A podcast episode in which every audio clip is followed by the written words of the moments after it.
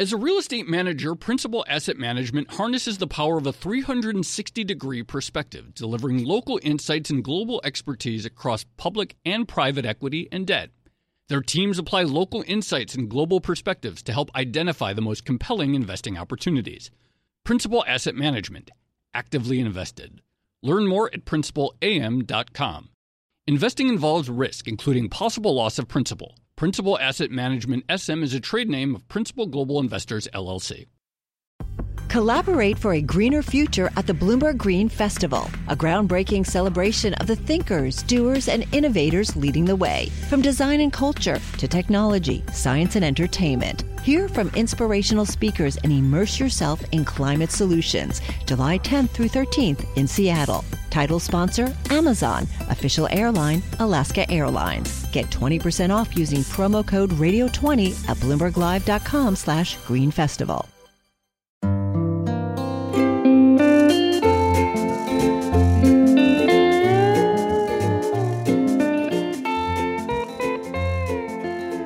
Hello and welcome to another episode of the Odd Lots podcast. I'm Tracy Alloway. And I'm Joe Weisenthal. Joe, a lot has happened in the past few days.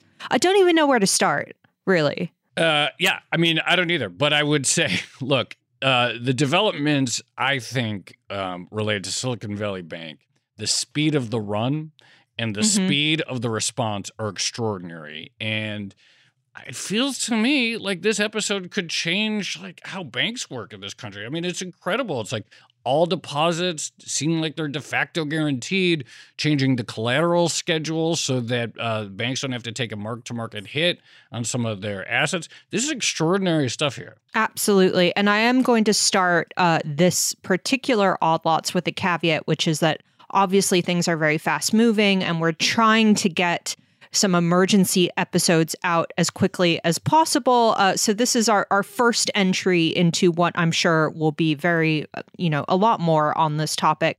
But we are going to be speaking with Dan Davies. He is a managing director at Frontline Analysts. He's also a former regulatory economist at the Bank of England. He was a banking analyst for a very long time and the author of Lying for Money, which is a book all about financial fraud, a very good book, I might add.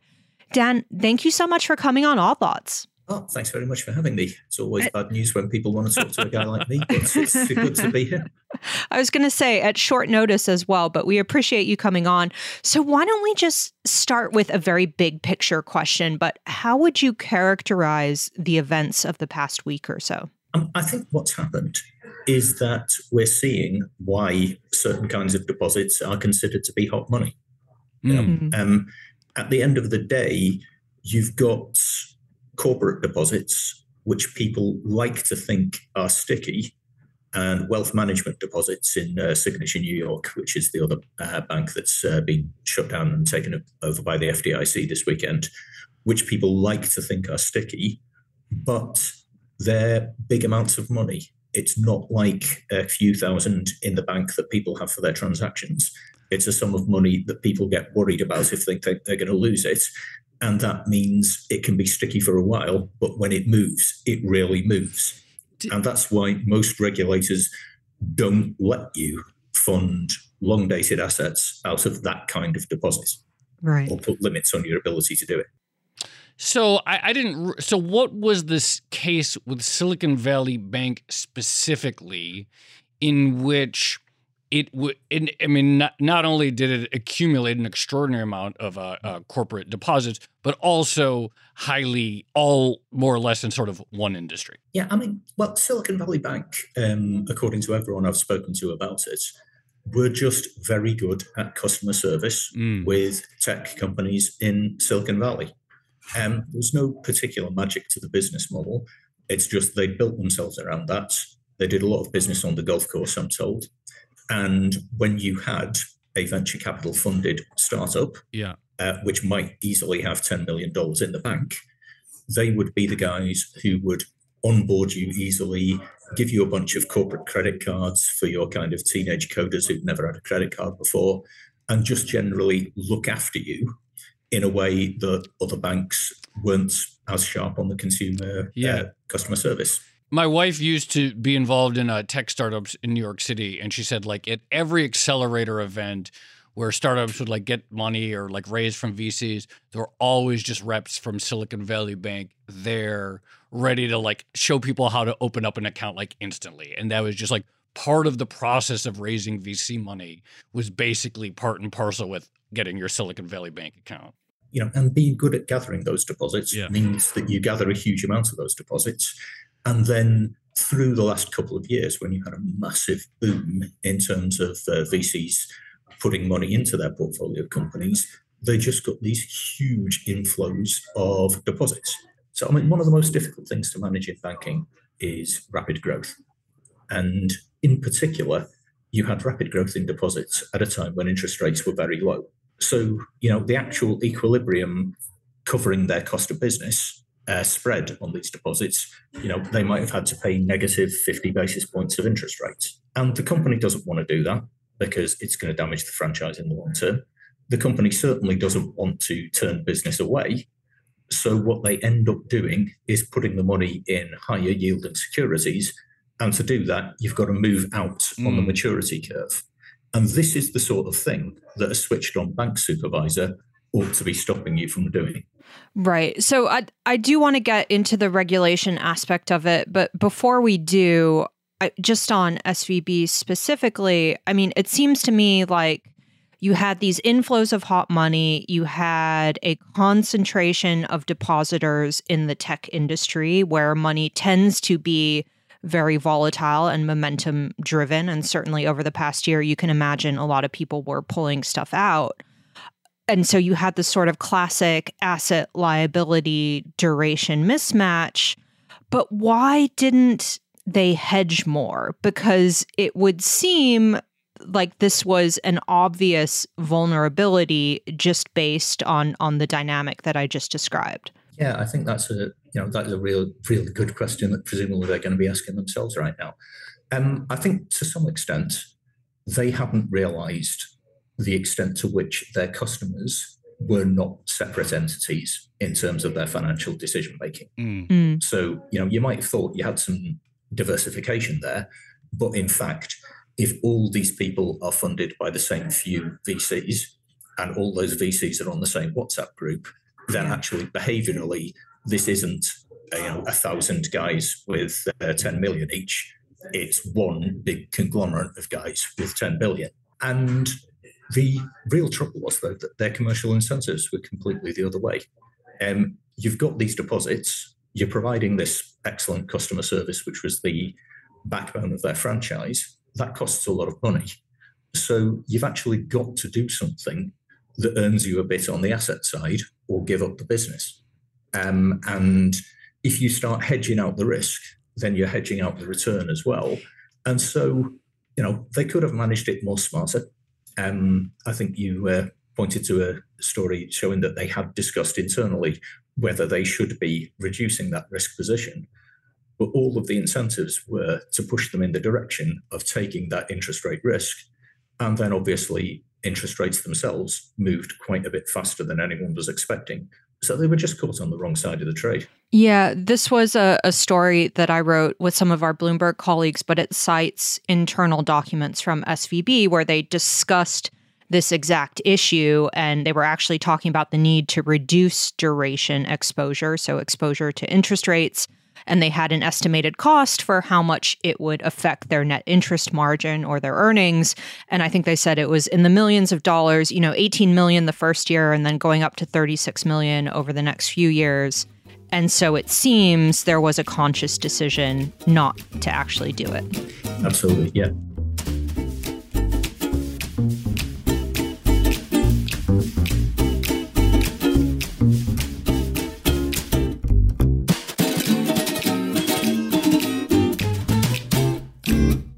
As a leading real estate manager, Principal Asset Management harnesses the power of a 360 degree perspective, delivering local insights and global expertise across public and private equity and debt. Our experienced teams are uniquely positioned to uncover compelling opportunities in today's market, giving our clients an exclusive advantage. Principal Asset Management actively invested. Learn more at principalam.com. Investing involves risk, including possible loss of principal. Principal Asset Management SM is a trade name of Principal Global Investors, LLC. Success is more than the final destination. It's a path you take one step at a time. It's discipline, it's teamwork, and it's the drive and passion inside of us that comes before all recognition. It's what Stifel's been doing for over 130 years. Quietly, yet strategically, Stifel's become one of the fastest growing wealth management and investment banking firms in the country. Our financial advisors go beyond traditional wealth management to provide clients with direct access to one of the industry's largest equity research franchises and a leading middle market investment bank because success is the drive it takes to keep climbing the passion to keep investing, the best of each of us made better by the best in all of us. And that is where success meets success. Start your journey at stifel.com. That's S T I F E L.com. Stifel Nicolaus and Company Incorporated, member SIPC and NYSE. Dan, you know, one of the, uh, you mentioned that perhaps one of the sort of analytical errors that uh, either the bank made or regulators made was not appreciating that they did not actually have really thousands and thousands of depositors, but actually just a handful of depositors who may have all taken their cues from a small group of VCs and a few WhatsApp um, rooms. The scale of the withdrawals that have been reported on, um, particularly that happened on Thursday or Friday, is there any amount of sort of like um, liquidity requirements that could have satisfied them because there's talk it's like oh they should have had more on hand. They should have been treated uh, you know the some of the dodd-frank requirements should have been extended to a bank of that size. But like is there a level of run that can happen in which no amount of like preparation can really prepare for? Well it's kind of difficult to know what the counterfactual was. Sure. Just in sheer amounts of numbers of the amount of money that left there was nothing that could have stood in the way of that. Yeah, okay. I think that's correct. On the other hand, there's no quantum of funds they could have had hanging around that would have stood up to that kind of a deposit run. But you have to ask whether the run would have been so big or whether it would have happened at all if they'd managed financing more conservatively. Mm. Because the the other part of this is that it's not just the kind of hot money on the deposit side there were big unrealized losses on the securities portfolio right. because they'd kept that interest rate risk there. And if you're hanging around with an unrealized loss on securities that's bigger than your shareholders' funds, the you know the, the former bank regulator in me says if you're doing that, then something bad is going to happen sooner or later. You know, it's not a good idea to ever let yourself get into that position. Right. So Something I wanted to ask is just on the bond portfolio losses, which have obviously garnered a lot of attention. Um, a lot of these were unrealized losses. They were on bonds that were classified as held to maturity, which means we're going to hold them until maturity. And so we don't have to take mark to market losses on them unless, you know, they're impaired in some way because we fully expect to get the money back versus securities that are usually held as available for sale, where because you might sell them at any point in time, you would mark them to market and those losses would show up on your balance sheet. So, because of the proportion of bonds held by SVB in HTM and because of the extent of the losses, there is now this concern about broader debt and interest rate exposure in the banking system. And especially at some of the smaller banks where they might have been more pressured to generate net income margin by taking additional duration exposure. Can you talk to us about those concerns? How worried should we be about other banks versus how much of the this is maybe an SVB specific story where it's a mix of flighty depositors plus a lot of duration exposure? Yeah, well, it's it's clear that the Federal Reserve is concerned that it's not necessarily confined to those two banks. Because this new facility they've put up there, the Bank Term Finance Program, just looks to me like a term finance program that's there for the Fed to say, if you've got any of these kind of things, if you've got any of these problems hanging around on your balance sheets, the Fed is put together this um, term funding facility in order to allow banks that have got some kind of problem or something on their balance sheet that they need to get rid of and trade out of those positions in a reasonably graceful and orderly fashion.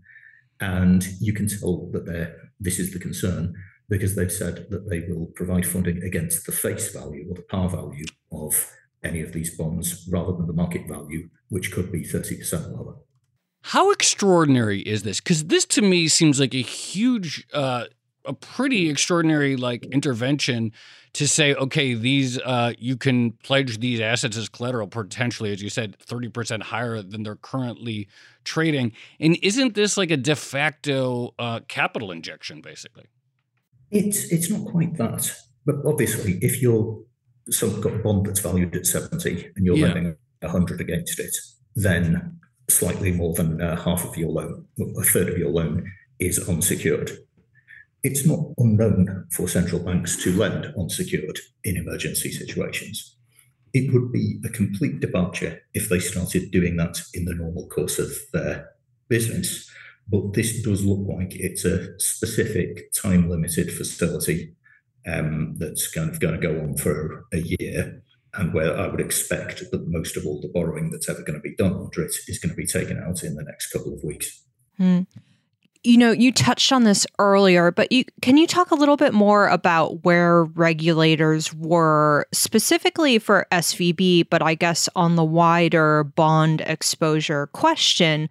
Because it does seem like one of the themes that's emerging now is maybe the smaller banks, the regional lenders, escaped some of the extra regulatory scrutiny that was heaped on the larger systemically significant banks in recent years. And so now they are more vulnerable to the threat of both deposit flight and higher interest rates. Well, yeah, they did. I mean, what basically happened is that in the USA, there were a couple of Basel international standards that were meant to address pretty much this exact risk, which were only implemented for a very small number of the largest internationally active banks.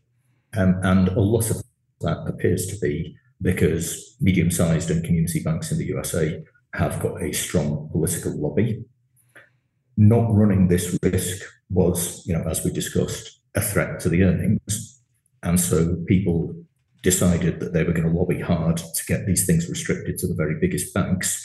And as a result, Silicon Valley Bank wasn't required to calculate or report some of uh, what I'd regard as the key regulatory ratios with regard to its use of hot money to finance illiquid assets and its uh, kind of high quality liquid assets on hand.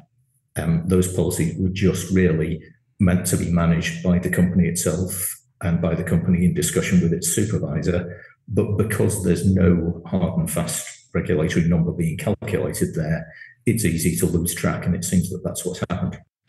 Dan, how, just you know, sort of zooming out for a second, and as someone who uh, analyzes banks around the world, how unusual is the sheer number of banks, regional community banks that exist in the United States relative to other rich countries? It's it's not unknown. It's not as extreme as in Germany, where you have lots of lots and lots of really really small savings banks.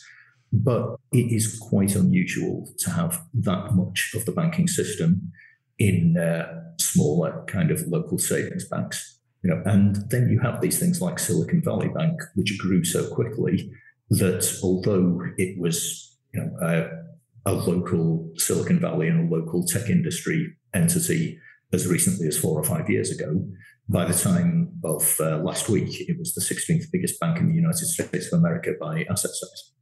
Hmm. So, one of the things that seems kind of inevitable now is the idea that you are probably going to see some consolidation of smaller banks and you are going to see more money flowing into some of the big guys if there is, you know, concern about the health of the banking system. And I was just talking to um, one tech person uh, just this morning. He just got his, oh, I should say we are recording this on Monday, March 13th, but he just got some of his his first wire transfer from SVB out and he's moving it into JP Morgan.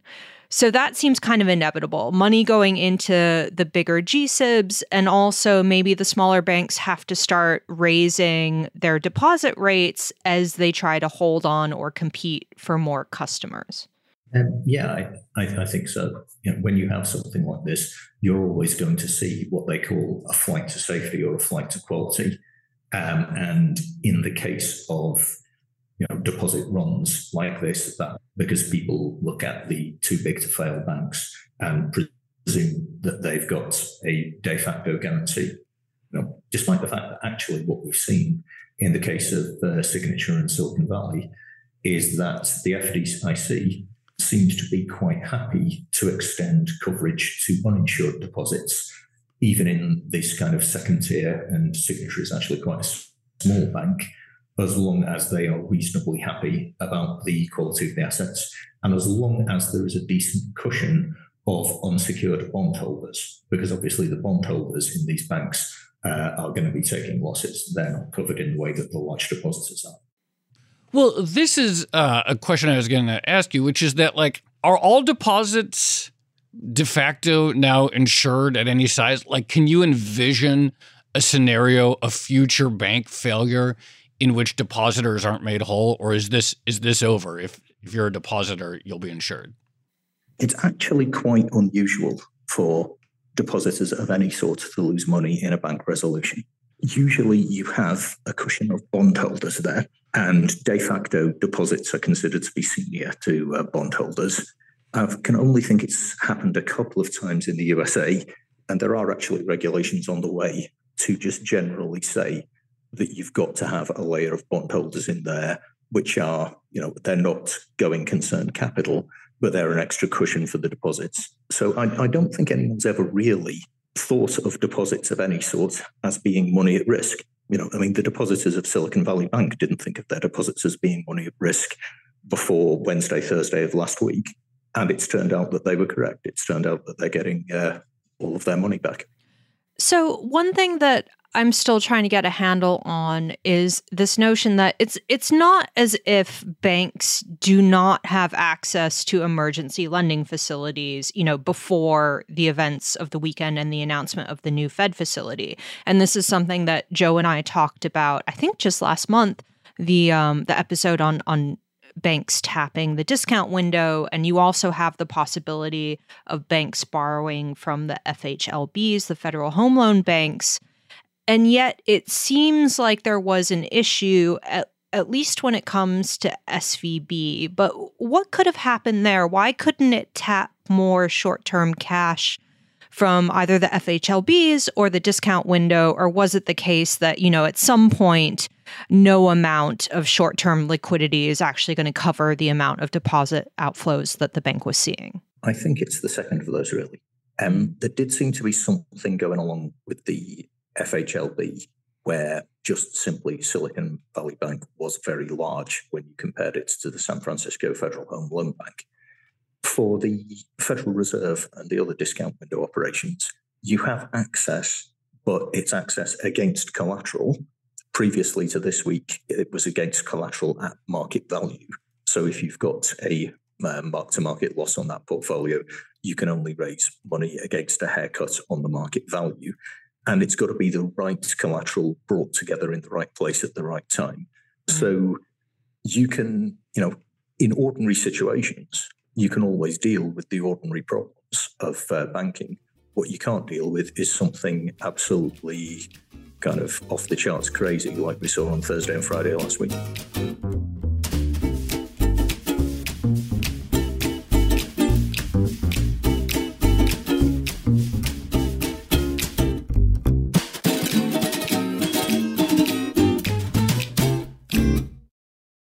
As a leading real estate manager, Principal Asset Management harnesses the power of a 360 degree perspective, delivering local insights and global expertise across public and private equity and debt.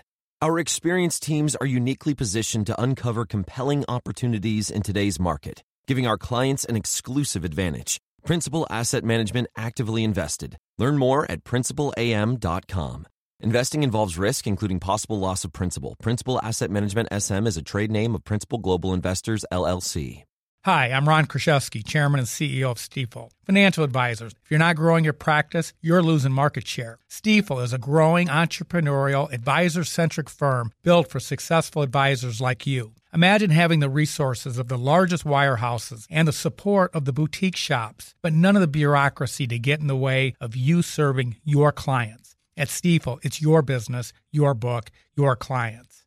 I always tell the advisors we're recruiting, I want you to come to Stifel and double or triple your business. Most of them laugh and shake their heads, but I'm serious. Don't take it from me. Take it from Stifel's number one finish in JD Power's 2023 U.S. Financial Advisor Satisfaction Study. So there's a reason why 148 financial advisors joined Stifel last year. Come join us and find out why Stifel is the firm where success meets success. Visit www.choosestifel.com. Stifel Nicolaus and Company Incorporated, member SIPC and NYSE. What does it tell you, if anything, that no private buyer uh, stepped up? Because as you uh, you know they had great customer service this great uh, product fit that seemed to really fit with the valley it seems like you know some banks probably kind of offer commodity banking services and uh, silicon valley bank didn't and they seem to have some sort of unique franchise value. A lot of people liked the bank.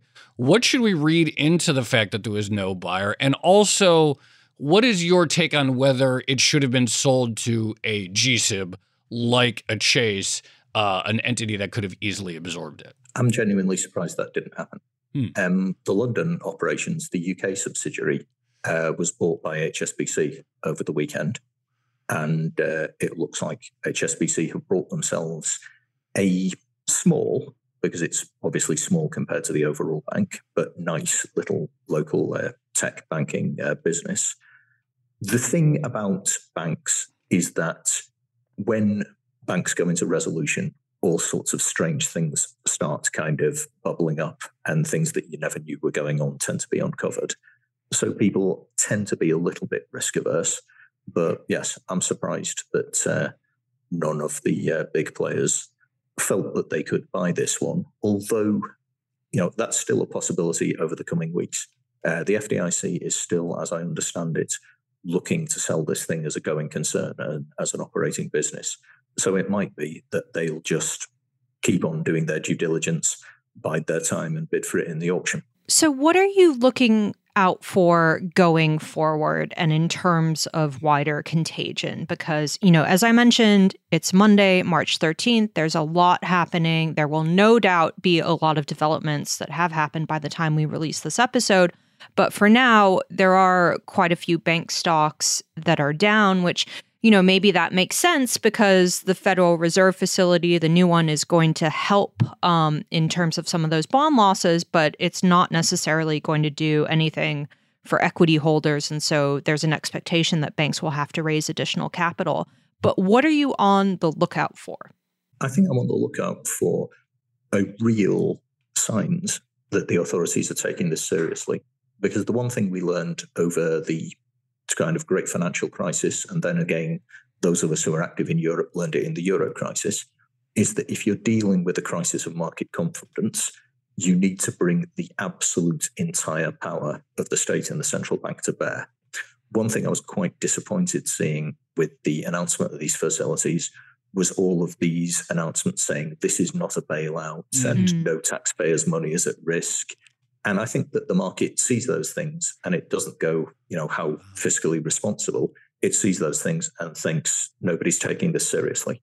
What you need is someone to do what Mario Draghi did and come out, bang the table, and say, this is a bailout. Taxpayers' money is at risk.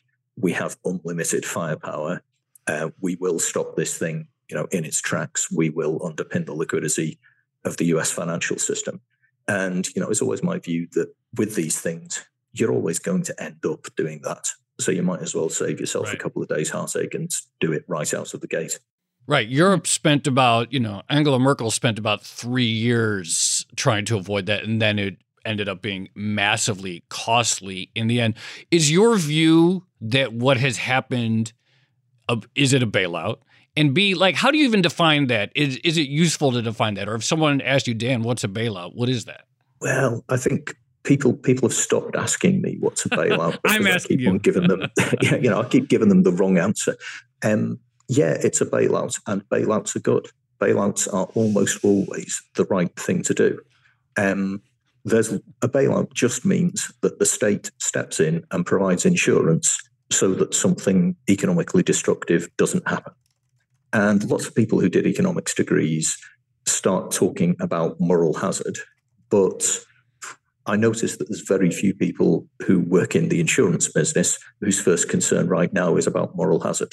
Uh, I also very much doubt that anyone involved with Silicon Valley Bank, even those that are getting paid back at 100 cents in the dollar, will look back at this last week and regard it as a case of moral hazard where they got looked after really well.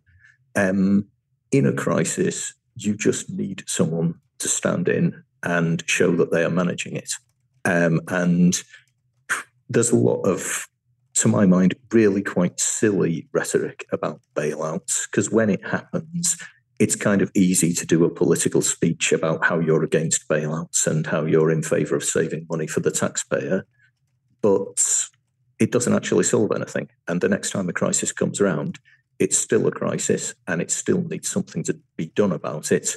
Uh, and all that happens is that that necessary corrective action takes longer to execute because there's still people who think that they can gain short-term political advantage by shouting about bailouts.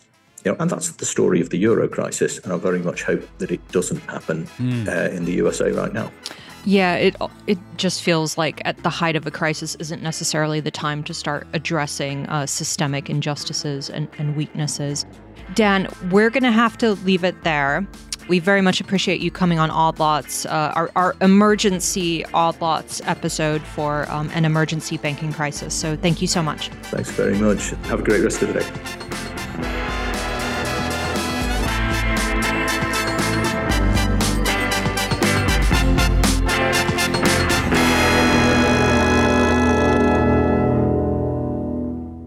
So, Joe, I thought that was a really good summary of what's been going on. There are a lot of moving parts. And as I mentioned a couple of times, I'm sure we are going to be talking about this for a long time to come. But I thought Dan's point about how this is and isn't a bailout was a really good one because, yes, you know, in some sense, depositors are being protected. Um, you know, the Fed is flinging a lot of money at this problem. But on the other hand, you are seeing the bank stock reaction this morning. There is clearly still a concern that even with the additional facility, banks are going to have to go out and raise capital, and that's either going to be dilutive to shareholders or wipe them out completely.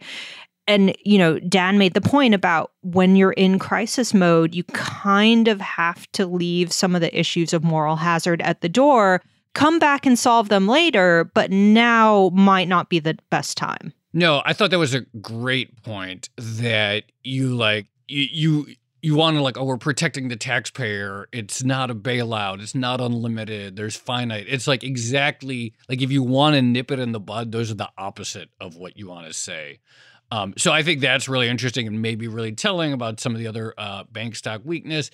And then just like some of these interesting dimensions, you know, like about the idiosyncrasy. I thought Dan described really well what made Silicon Valley Bank unique, particularly having just a handful of de facto depositors. Yeah. On paper, it looks like you have thousands and thousands of depositors all around the world. In practice, if they all have a few sort of top VCs that they listen they're all to, on the same WhatsApp all, chat. All, then they, you only have a few or depositors. Bookface. And yeah. if it's known that um, corporate deposits are much less sticky, then man, you really like do create some like a, a flight risk. No, absolutely. To me, this is as much a sort of cultural or social story as it is a financial one, where you have this group of really tight knit depositors, all of whom are talking to each other, are very plugged in online, and also have a sort of tendency to want to be first. I mean, you know, you're talking about Silicon Valley and move fast and break things and all of that. Like, they want to get out there with the bragging rights about warning people of an impending banking collapse. Um, and so, you know, to some extent, they were successful with that, but obviously they caused a, a, a larger problem. And then I wouldn't want, I don't want to underplay the very subpar risk management. And I'm choosing my adjectives very carefully here, and I'm being very conservative in how I describe this. But the hedging of the interest rate exposure left a lot to be desired on the side of SVB. Yeah, but you know, I do. I, I, mean, it was clearly look mistakes were made to say the least. But like you, I get it, right? It's like they have a costly franchise to run because it's obviously so high touch. You get this huge flight of capital inflows at a time of very low interest rate when there isn't yield. You have to pay for that high touch service. So I do sort of in my mind, like at least get why they felt this impulse, which many banks don't do, to like just go so far out on the yield curve. Obviously, turned out to be sort of like catastrophic, but at least the story sort of like fits together of why they ended up in that position.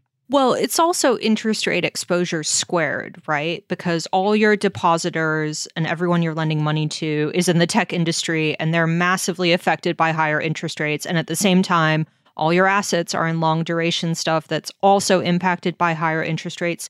Seems to be a bad situation. Very bad. And hopefully, for the broader economy, et cetera. Hopefully, the unique badness of that situation means it doesn't spread. But I think it's way too early to know whether you know people will just say, "Look, I don't want to have money in a regional bank. There's, what's the point? I yeah. could be in Chase." So we'll see. Yep, more to come. But for now, shall we leave it there? Let's leave it there. Okay, this has been another episode of the Odd Lots podcast. I'm Tracy Alloway. You can follow me on Twitter at Tracy Alloway. And I'm Joe Weisenthal. You can follow me on Twitter at The Stalwart. Follow our guest, Dan Davies, phenomenal Twitter uh, user at D Squared Digest. Follow our producers, Carmen Rodriguez at Carmen Armen and Dash Bennett at Dashbot. Follow all of the Bloomberg podcasts under the handle at podcasts. And for more Odd Lots content, go to bloomberg.com slash oddlots, where we'll post the transcripts, Tracy and I blog, and we have a weekly newsletter. Go there, sign up for it. Thanks for listening.